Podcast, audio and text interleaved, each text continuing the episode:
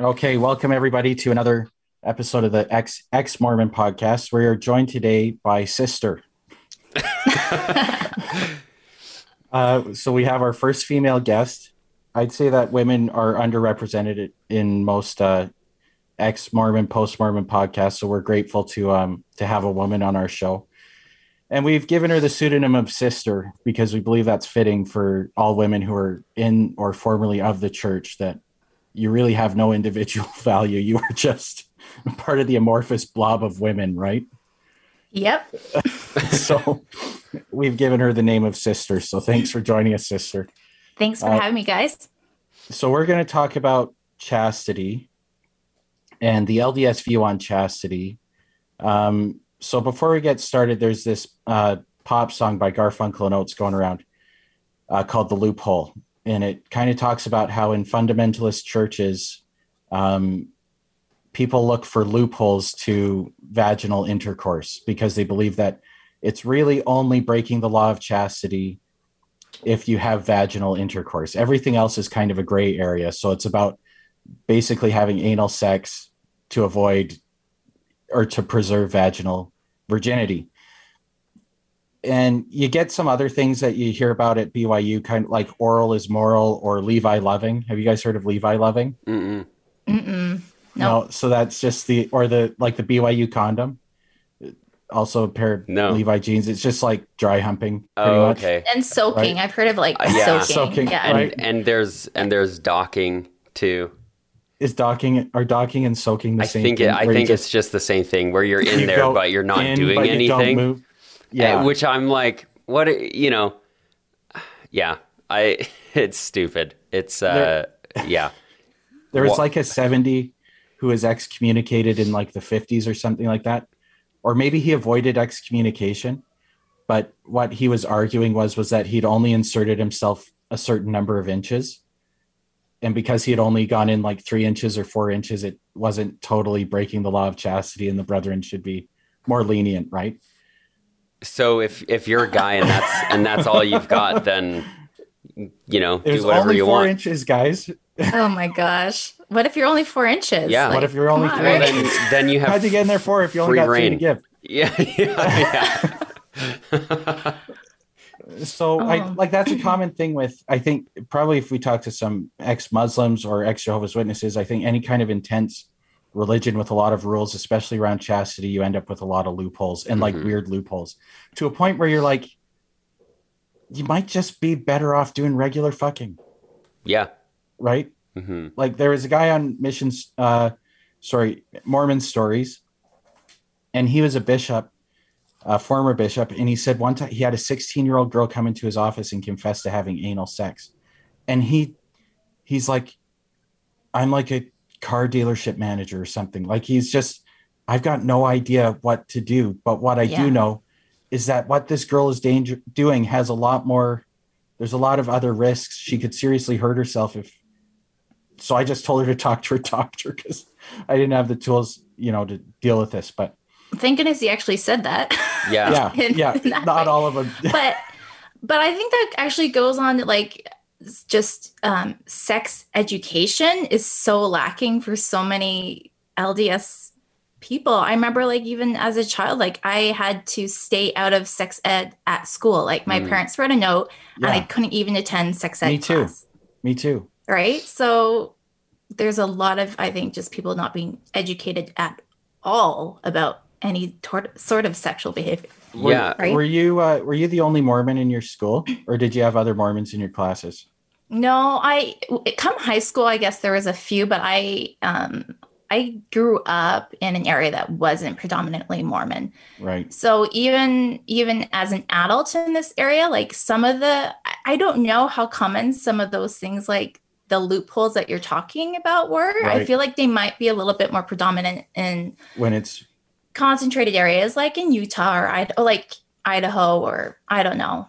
Mm. I'm I'm making an assumption, but that could be the case. Well, I think I think when you're around more normal people, it's easier to just do things that normal people do, right? But when you're around so many yeah. Mormons and there's so much judgment, there's so much intensity, it's kind of like, oh, and and all the all your dating prospects are also Mormon, right? Where it's like yeah. everybody else has kind of got this messed up mentality too. So it's not just one person who's feeling guilty, it's two people who are feeling guilty. So the two of them have to come up with a way to mm-hmm. get what they want without breaking the rules. Well, and there's right? I mm-hmm. I I think there it depends on who the person is too, because some people have a need to fit in, and so they'll like they'll just at school they just won't be Mormon. Whereas I was the opposite. I mm. like I like being the odd one out, being the weird one, and so you know, walking into class with the note from my mom saying I can't watch that R-rated movie, I was like, I'm awesome like I get out of this assignment. you know, like that's what I was thinking. And I was like, I don't care if people are like, oh, you know, Elder Jaxxxon's that weirdo over there, right? I didn't care about that. I was like, yeah, you know, I'm different. Check me out. I'm a light on a hill, you know? And mm-hmm. like I got like a high off of it. And so I think it also depends what kind of end of the spectrum you are because right you know you get people who move somewhere new and their accent gets thicker or sometimes it disappears and it yeah. depends mm-hmm. on whether or not psychologically you care more about fitting in and belonging or you would rather stand out and so right. I, I, think that makes a big difference too on our experience um, with peer pressure uh, you know especially on chastity things i was also uh, not in sex ed. But my mom a- answered like all my questions from the youngest age, and it was usually like point blank factual information. So, and I was like, "Mom, where do babies come from?" She's like, "Well, when mommy and daddy love each other very much, dad puts his penis in vagina." You know, it was always just like straight, straight yeah. answers. So I never had like a lot of curiosities, um, and it was just, "Mom, I heard about a condom on the news. What's a condom? Oh, condom. It's con. You know, you use it, barrier protection, whatever, right?" Um, so my parents answered a lot of questions, but they kept me out of the classes. And mm-hmm. yeah, so I was always the weirdo. And other Mormon kids were in sex ed. I was the only Mormon kid who was not in sex ed, which made me even weirder. Isn't that the worst yeah. when you're like the weird one of the weird ones? And people yeah. are like, but the other Mormon kid is watching that movie. And I'm like, my parents are just more orthodox. They weren't. Exa- I would ask yeah. them to get me out of the movie because, yeah, good excuse to skip class. What, mov- what movie was it? Uh, I think it was V for Vendetta, and then like because I like I was like, oh mom, it's R rated, and she's like, well, do you want to watch it? And I was like, no. She's like, okay, and she like just signed no, and then I take it to my teacher, and my teacher's like. Okay, well, I guess you can leave class during that yeah, time, and I just to go to A and W and like get a burger, right? Like, yeah, yeah, yeah. I I really liked milking the Mormon thing when I was in school. Right. it worked for me. So I'm I'm curious because I had a similar relationship with like my parents as far as sex ed goes as Bishop Jensen did, where I would ask a question, my parents would answer it sometimes better than others. Uh, but what about what about you, sister? Like, was it, you know, did you still get that education, or was it like completely lacking? No, I would say like in some aspects. Like when I was really young, I had the same. I think there was like a, a book about like babies don't come from storks or something like that, and my mom taught. I, I did get the basics. I, I definitely got that. But as soon as I got a little bit older, when I'd have questions about how certain things like, you know, whether or not how do you get pregnant, like exactly, or like your your menstrual cycle or um, birth control, like things that would be helpful to know as you're older. Like some of those things never happen. It was just always like abstinence, abstinence, abstinence. Mm. Like that's the only answer for everything. Um, so I definitely think I had to take it upon myself to either like I would ask peers or I ended up going to, I think there was like a health center in town that I went and actually got like sex ed pamphlets or like talk to mm-hmm. a counselor there because I wanted to be informed. Interesting. So, yeah. That is really interesting. You just went out on your own. You're like, fine, I guess I'll. I'm a very inquisitive info. mind, so yeah, that's that's yeah, where it took me. But that's good. Yeah, yeah, I wanted to know. Hmm. Were you like on par with your peer group, or were you even in that regard, like your curiosity and just going down to the health center and figuring things out for yourself? Were you kind of unique that way? Um, I do think in some ways I was, but uh, it's interesting because when I was younger, like at, at school, I was definitely like people called me churchy at school, mm-hmm. which was I don't know how I necessarily felt about it, but um, I really I think I think there's like this as a woman in general, I think like women's sexuality always seems like it kind of doesn't exist or people don't want to talk about it. So as I got older and I was starting to like date guys, I was interested in just being informed and making good decisions, right? Because one, like, I didn't want to catch an STD if I was just like messing around a bit with somebody, or STI, I should say now, or, uh, you know, I had a serious boyfriend at the time and things were starting to get a little bit more intense and we were in love. And so I was like, well, I don't want to have a baby. So I need to figure out how to not have a baby, right? Like these were things that happened. Um, but, uh, I don't know if I can share a little bit about that relationship, maybe, and how that kind of evolved. Um, sure, share as much as you want.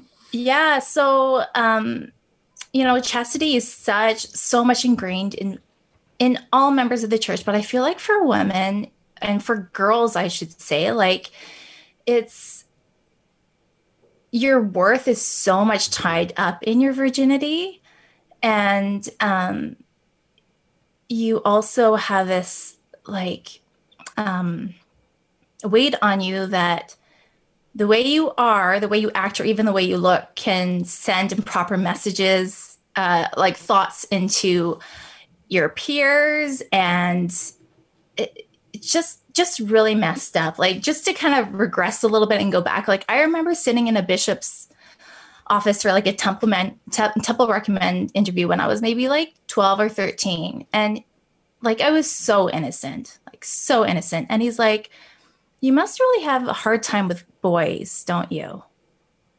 And oh, I'm like, no. No.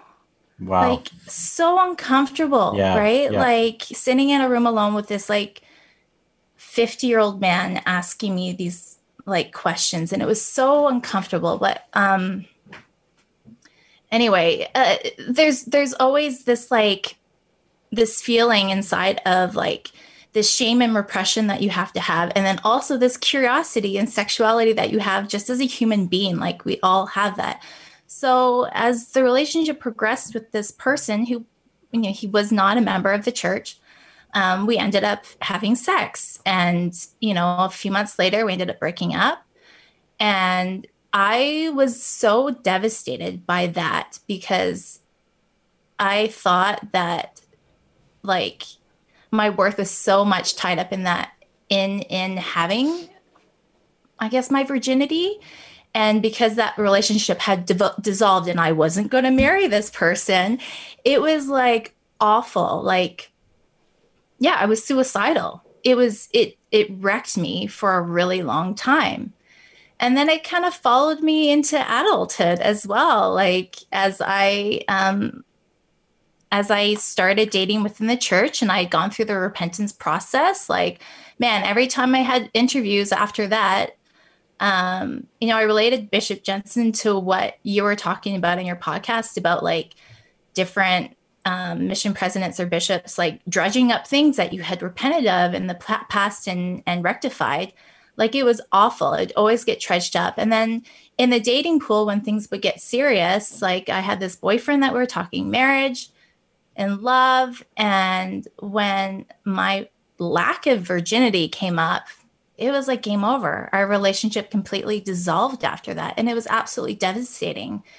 And it even was an issue with my husband now when we were dating. Like, it it, it didn't amount to much, but it, there were some hard conversations there. And what I found so interesting about the the aspect um, um, that the church holds so dear of the atonement like this atonement anything you do you know the the savior is going to basically cover if you've repented of it like for whatever reason the atonement does not apply to female females losing their virginity like it just doesn't apply because somehow you've wronged that guy that you're d- mm. maybe going to marry because you didn't hold out for them. But I don't think it applies to guys the same way that it does to, to, to females. Yeah. Yeah. There's definitely a difference in perspective for guys. Cause, like, for guys, I remember growing up, like, I had bishops ask me about masturbation and stuff. When I was 12, getting my interview for the Aaronic priesthood, the, the bishops, he, I, he was like, Do you keep the law of chastity? And I'm like, Yes and he he says no masturbation or anything like that. And I was like, I was thinking, I'm like, I don't really even know what that is. I I had done it by then, but I didn't know that's what it was called. So I'm like, yeah, no, like I'm like I don't know. And then later bishops said, oh, like you know, every guy does it. I had young men's leaders be like. Oh yeah, I felt really guilty and I went to talk to my bishop and he was like, "Oh, don't worry about it." You know, there's such this like oh, every guy does it. We had bishops come in and, and say, oh, if a young man comes to me and he says he hasn't looked at pornography, I'll think something's wrong with him. You know, so there's this total difference in culture between the the men and the women in the church because yeah, growing up it was like of course you're going to do that. You're you're a boy. And then girls for for the young women in the church it's like you are mm. so sacred. And of course, you would never do something to sully that. And I've talked to girls who they're they're like, oh no, like I, I masturbated. Now it's all over. And you know, yeah. that was not the message that I got as a guy. No, because for girls, you're a vessel for motherhood. Like mm-hmm. that's what you are, and you shouldn't have like you don't have sexual feelings. Like yeah, right? you're a vessel to carry children it is a weird weird thing because then guys are treated like in this weird way like oh you're just like sexual beasts you know and if a girl mm-hmm. walks in wearing a tank top like you're gonna not be able to control yourself. And i'm thinking why are you like you're teaching guys that they're uncontrollable monsters but that's fine. And then girls it's your responsibility to like take care of that. You know it's just this weird total backwards messaging, and then um, like I imagine that causes a lot of issues. I've heard of people having guilt even like on their wedding night because they're like, "Oh, I shouldn't have done that," even though it's like, "Oh no, it's fine once you're married." Mm-hmm. All of a mm-hmm. sudden, I think yeah, women I think get uh, the burden of chastity gets put on women a lot, right? They're like, I, the church has tried to move away from that, but I think there's still a persistent cultural meme that women are responsible for safeguarding their own virtue and the virtue of all men. And then on your wedding night, it's well, now you have to do the exact opposite thing mm-hmm. of what we've told you. You're home. Now you have to be hypersexual because on it, like the messaging that men get, and I think Jessica that this is the the guy you're sorry sister, the guy you're with before. I would just imagine like from being a guy in the church is that you there's so much pressure to hold out to not masturbate, no relief valve of any kind, that whether it's explicitly said or implicitly said, a virginal woman on your wedding night is the ultimate prize. That's why you went on your mission. Oh yeah. That's why you did mm-hmm. everything you do is to claim this prize. And if that prize is sullied in any way, it's like, no.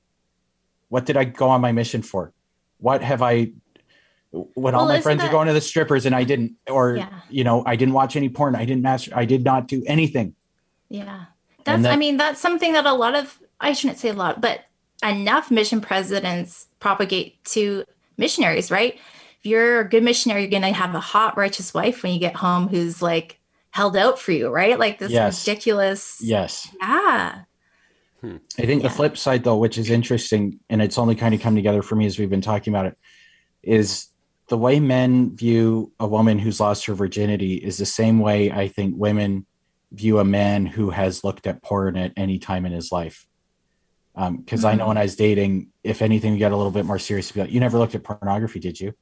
And be like, was I a teenager in the digital age? Yes. Yes. Pornography was definitely a part of my life.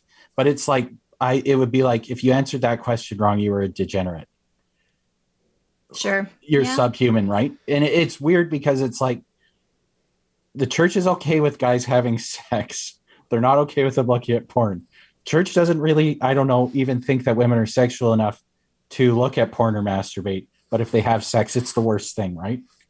Mm-hmm. Well, I I remember there was one YSA lesson I heard about in Relief Society though, where it was like this was a weird Sunday when I heard about this. I was like, what the heck?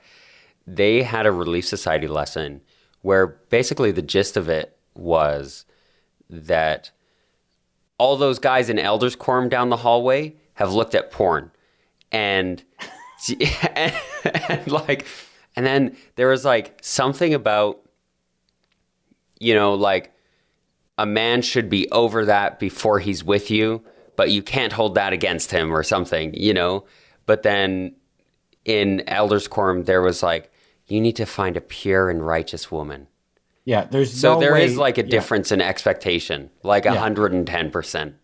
Yeah, there is there is no way that that conversation would come back in the inverse in elders quorum anyway. There would be no way. Hey, look, times are changing. Ninety nine percent of the women in that room probably slept with some guy. Get over it, right? That conversation would never be had, right? Right, right, yeah. Um, and I, you know, along with the porn thing, I do find it fascinating that maybe I'm wrong, but I feel like I've read a statistic that Utah has like the highest streaming, mm-hmm. yeah, right, of yeah. porn. So I'm like, can we not look at that a little further? Like, why? And I think it comes again to like, yeah, how we talk about chastity, our sex education, all this stuff. Like, something's got to change because uh, yeah, if, if porn is such a big issue, and you know, it can be an issue in relationships for sure, but like, let's look at the deeper root of why so many people are watching it then, like, right? Yeah. It's repressed sexuality. Yeah. Yeah. Yeah. Oh, yeah. And shame that people have, right? So, yeah. Like, it's a huge, huge problem. I'd love to get like the internet history of like all the routers at BYU. just to just to just out of curiosity. And it's like huh this is really interesting. And i think people also in, in, the church talk about pornography as like oh that's a thing guys do. And then i imagine because uh, from what i understand a lot of women view porn as well. Like that would make sense right? And but then in young women's they're like like they're it's talked about as like that's a problem the boys have.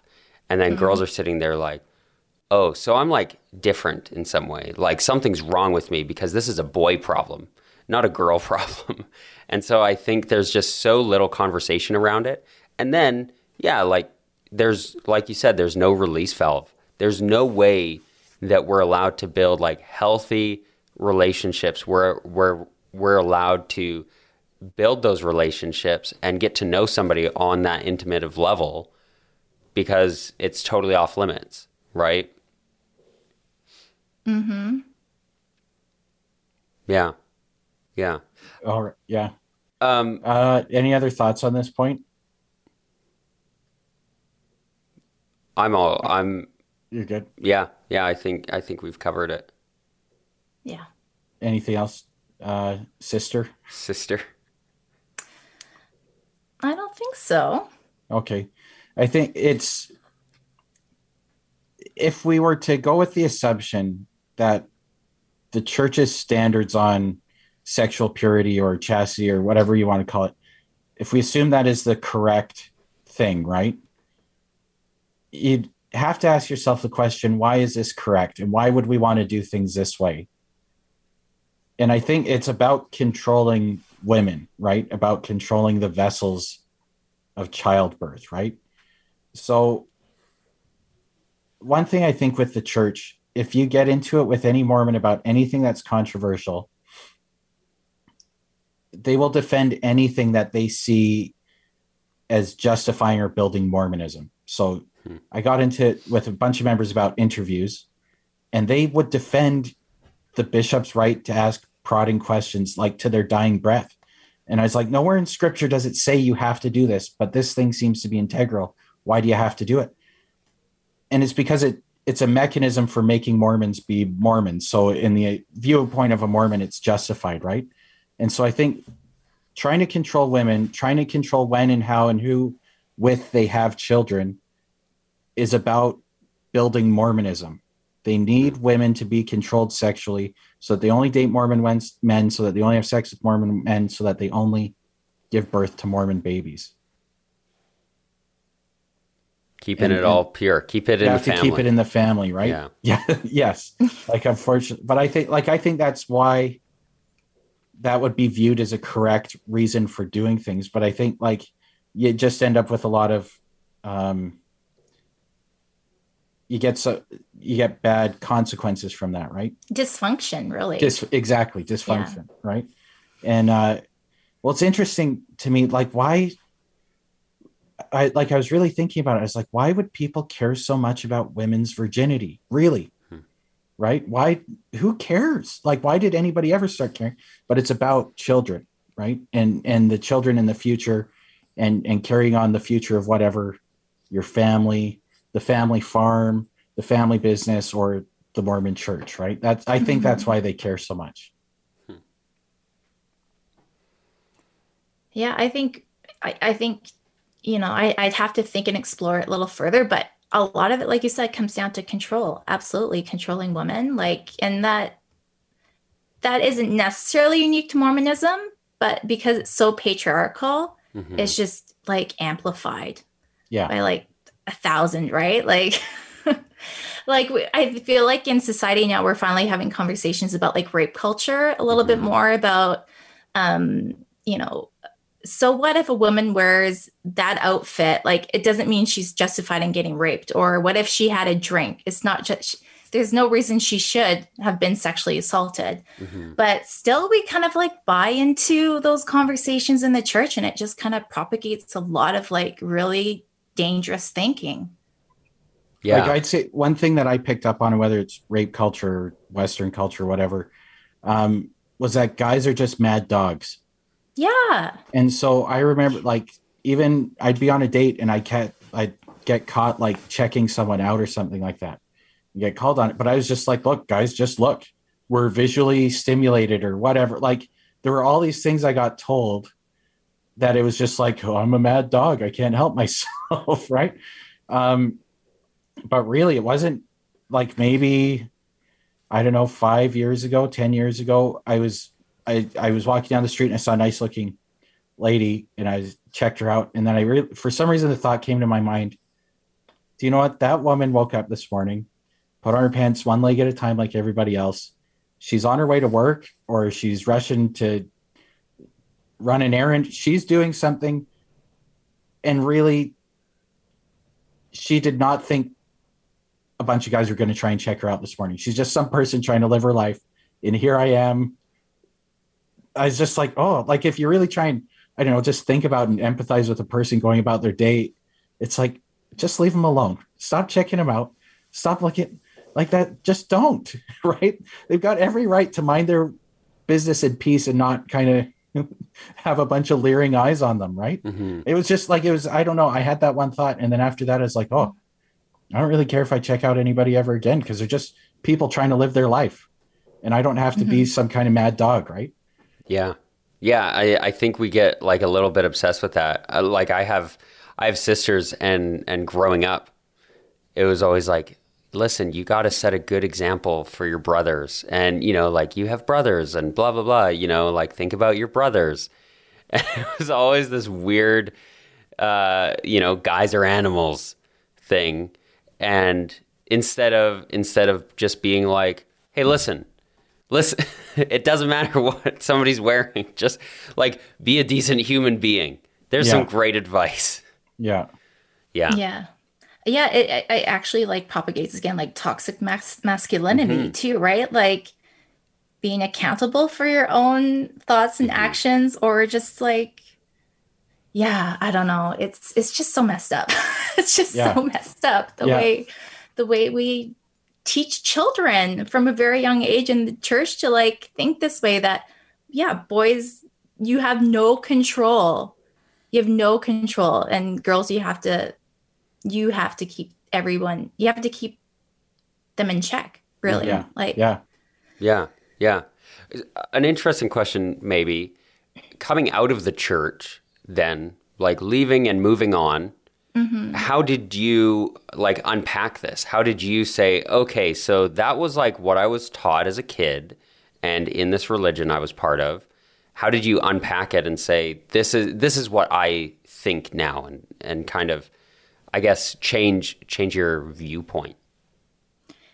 It's interesting because when I looked at myself personally and my own actions, I felt very different about my own actions versus my friends who were not LDS. Because I, hmm.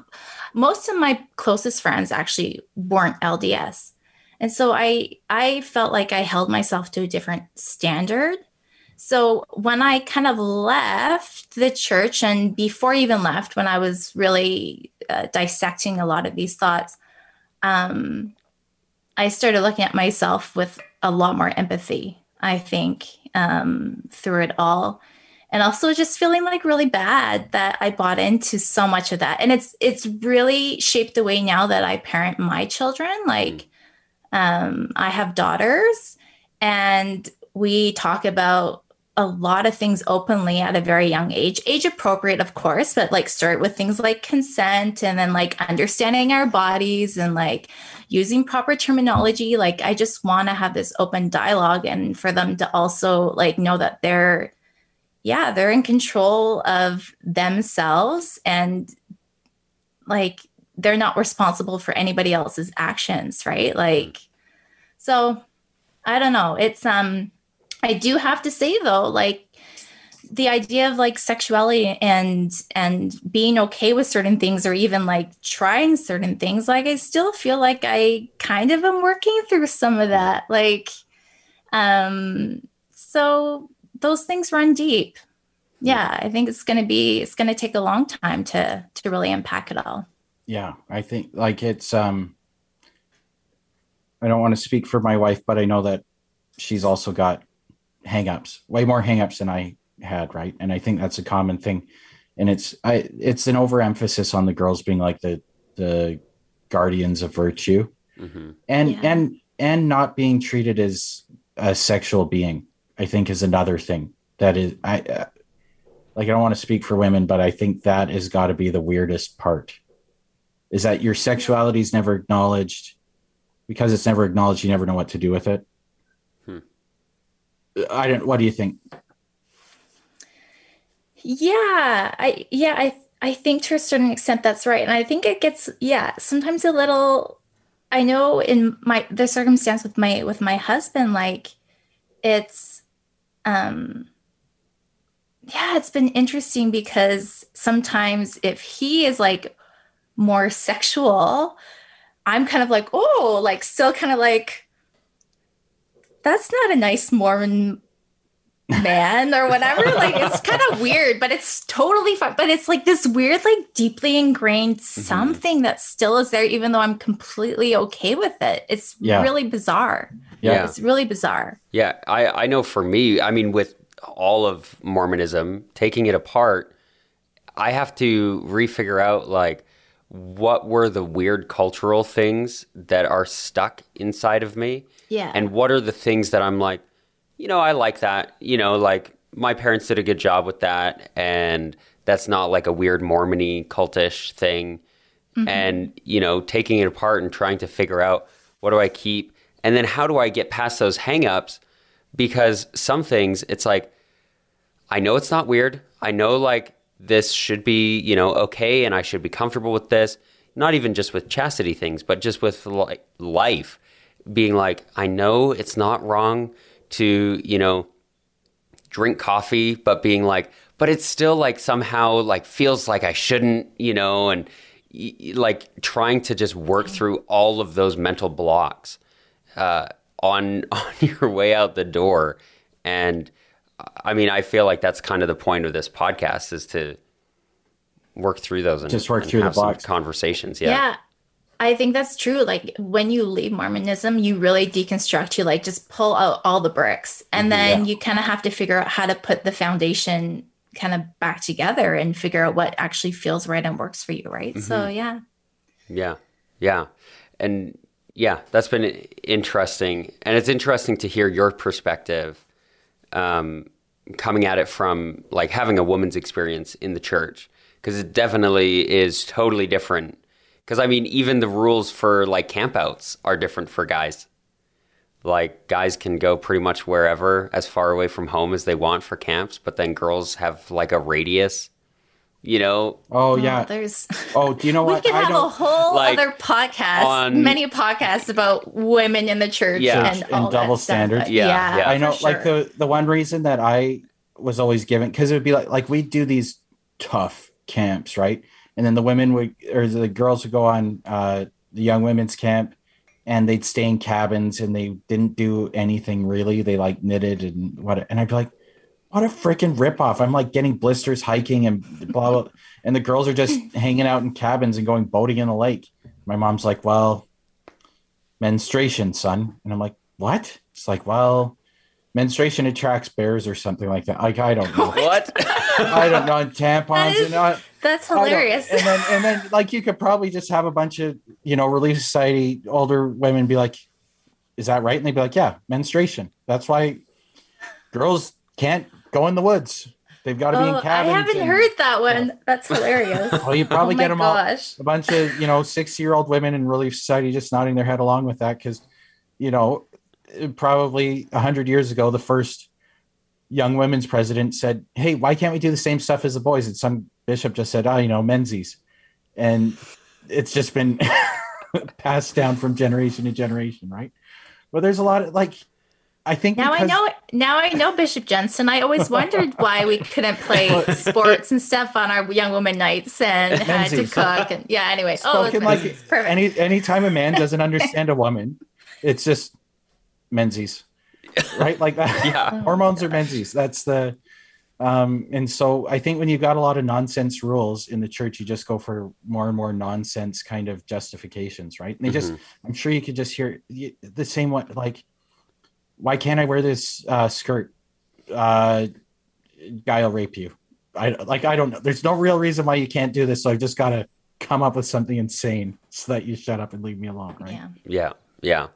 Yeah. Yeah. Which is interesting. The on the justification end of things, I had that conversation with my mom, where she said, you know, yeah, we. She's like, my generation doesn't have any answers because uh, the previous generation, my mom says, when she was growing up, because was a sufficient answer for kids. Right. Right. Yeah. Like she would ask a question of her parents, mm-hmm. and her parents would just say, because, because, because. And then she grew up, and then she did the same thing for us. And I'm sitting there thinking, oh, well, my mom doesn't know the answer, so I'll just Google it. Right. like, I'll, I'll go get the answer. And now there's this this thing where it's like those excuses like that don't work anymore. Like people mm-hmm. are like, "Oh, I'm wondering about this." Uh, yeah, uh, it's because of the menstrual menstrual cycle, and then people are like, "Well, let me actually find out." Oh, interesting. I had no idea about this in church history, you know, and then go yeah, down yeah. the rabbit hole. and so I think it's mm-hmm. like it's important with with chastity what you're talking about about like historically like with property and you know transferring that and trying to maintain control and you know, whatever bureaucracy, right? Is the is the reason, I guess, maybe. And so then, you know, now if you deconstruct it and you're like, wait a second, like we've got pretty good contraceptives, right? And we know that, you know, this intimacy, like sexual intimacy, is part of healthy relationships at any age uh, except for I guess children. And important clarification for consenting adults. yeah.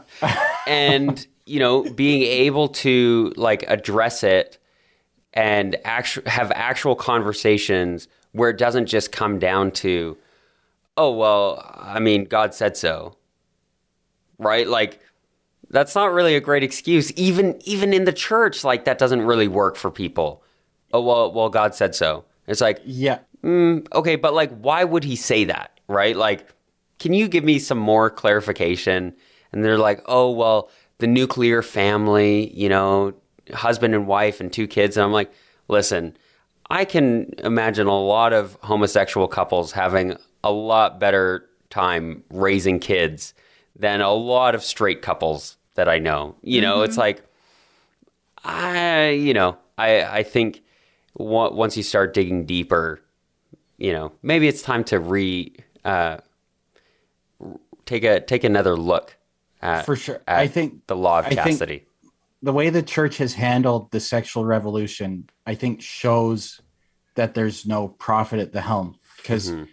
you you need these ch- rules of chastity when you've got like a small agrarian society or a small um, kind of tribal society because the biggest burden on one of those groups would be a bastard or illegitimate child, right? It's like, oh, this woman's got a baby. Who's responsible for it? Uh, not me. I didn't do it. I didn't do it, right? So you've got to establish marriage. One is a way to transfer property. Two is a way to make sure that kids get taken care of, hmm. right? Well, now you take child, you know, uh, pregnancy out of the the equation of sex, and it's oh, yeah, the only reason to keep following these rules is because God said so. But we've taken the consequence out of sex. How do we navigate this new world? The church isn't the ones, you know, talking about sexually transmitted diseases and consent and all these things that we've kind of learned um, as a society as we've, you know, lived in a world with contraception. Where was the church you know, kind of pioneering and being on the front lines of that, they just regress further, right? Mm-hmm. Hmm. Yeah. Yeah. Uh, how much more do we have to say about all this? I don't know. Sister, you got any thoughts for us? I don't know. there's so like there's so much to unpack, really. Yeah.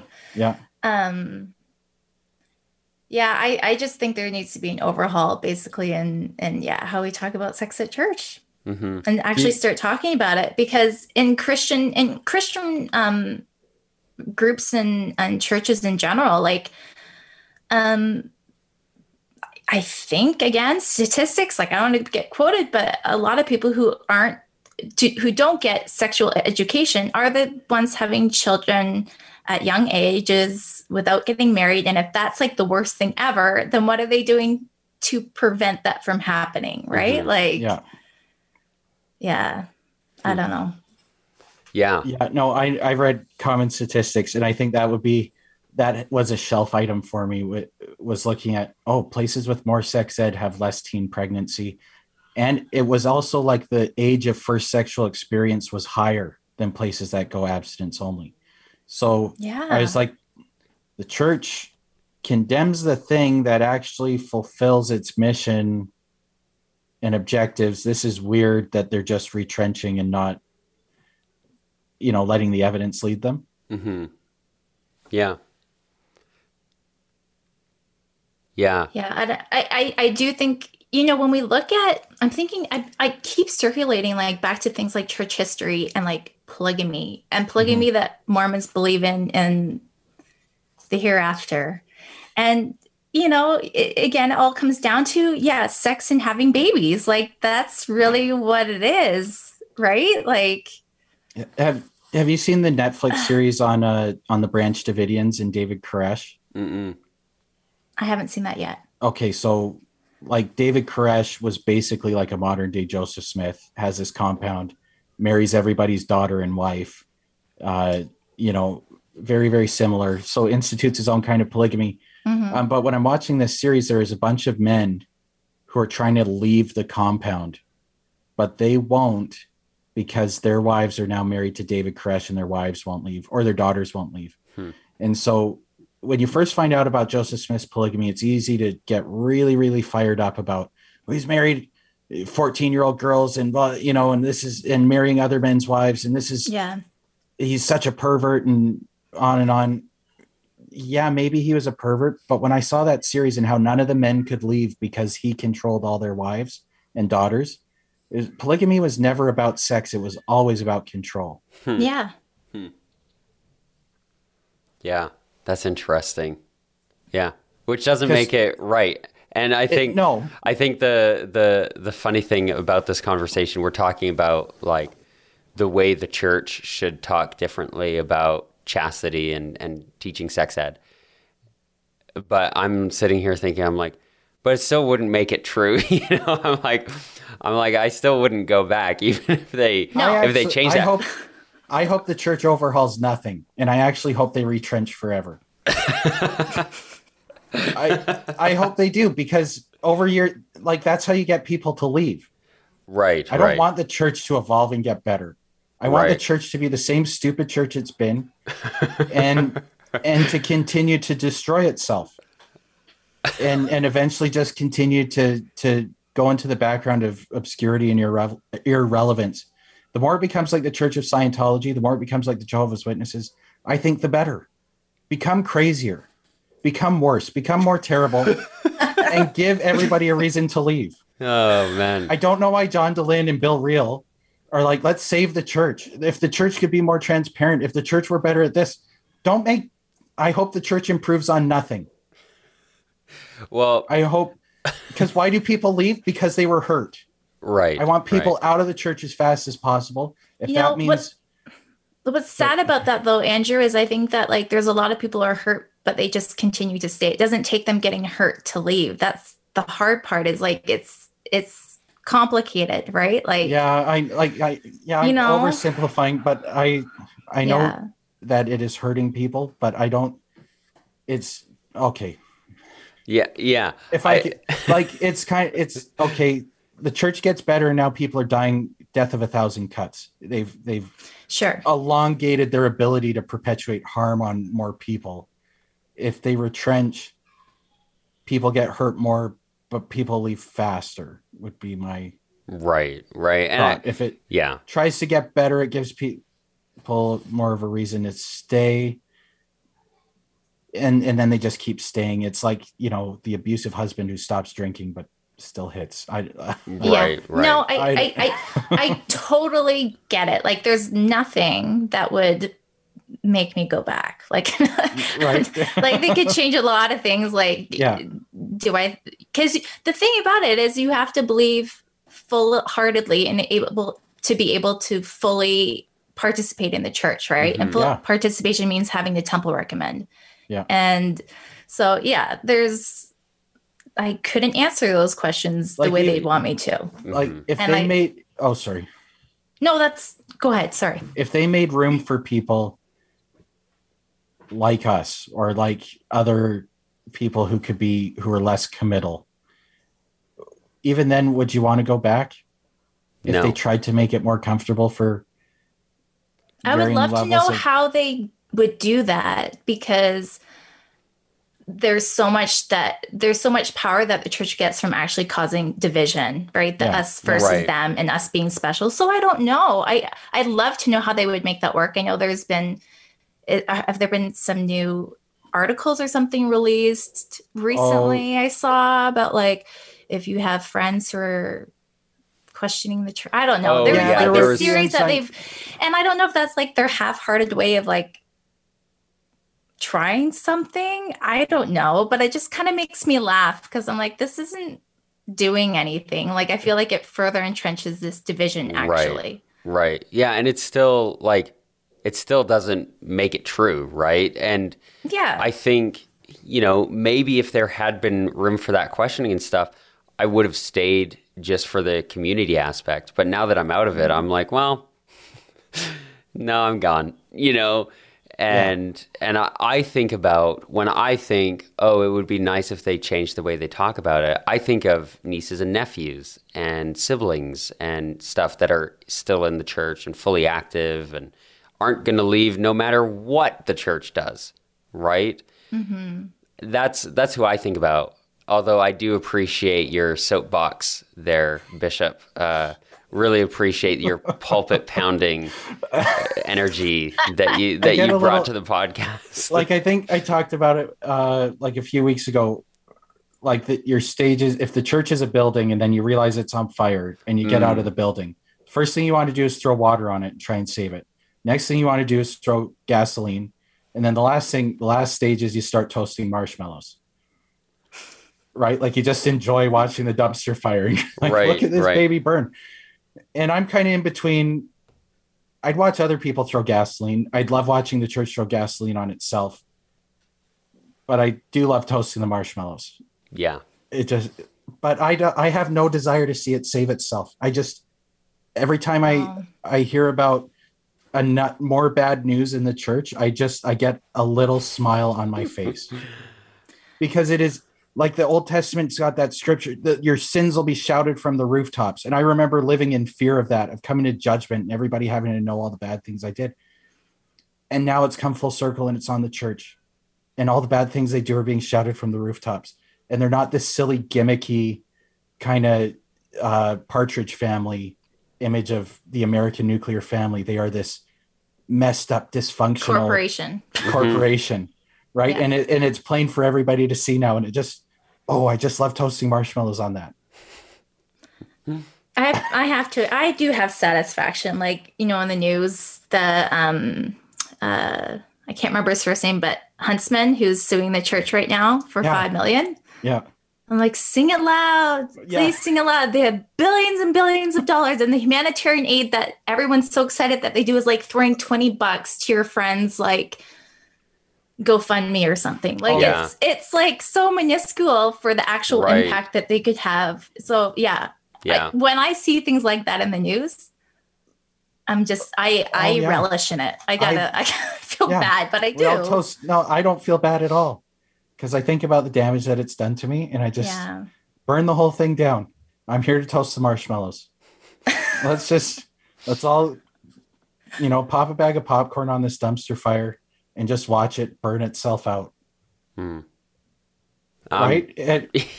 and I'm just trying to walk away.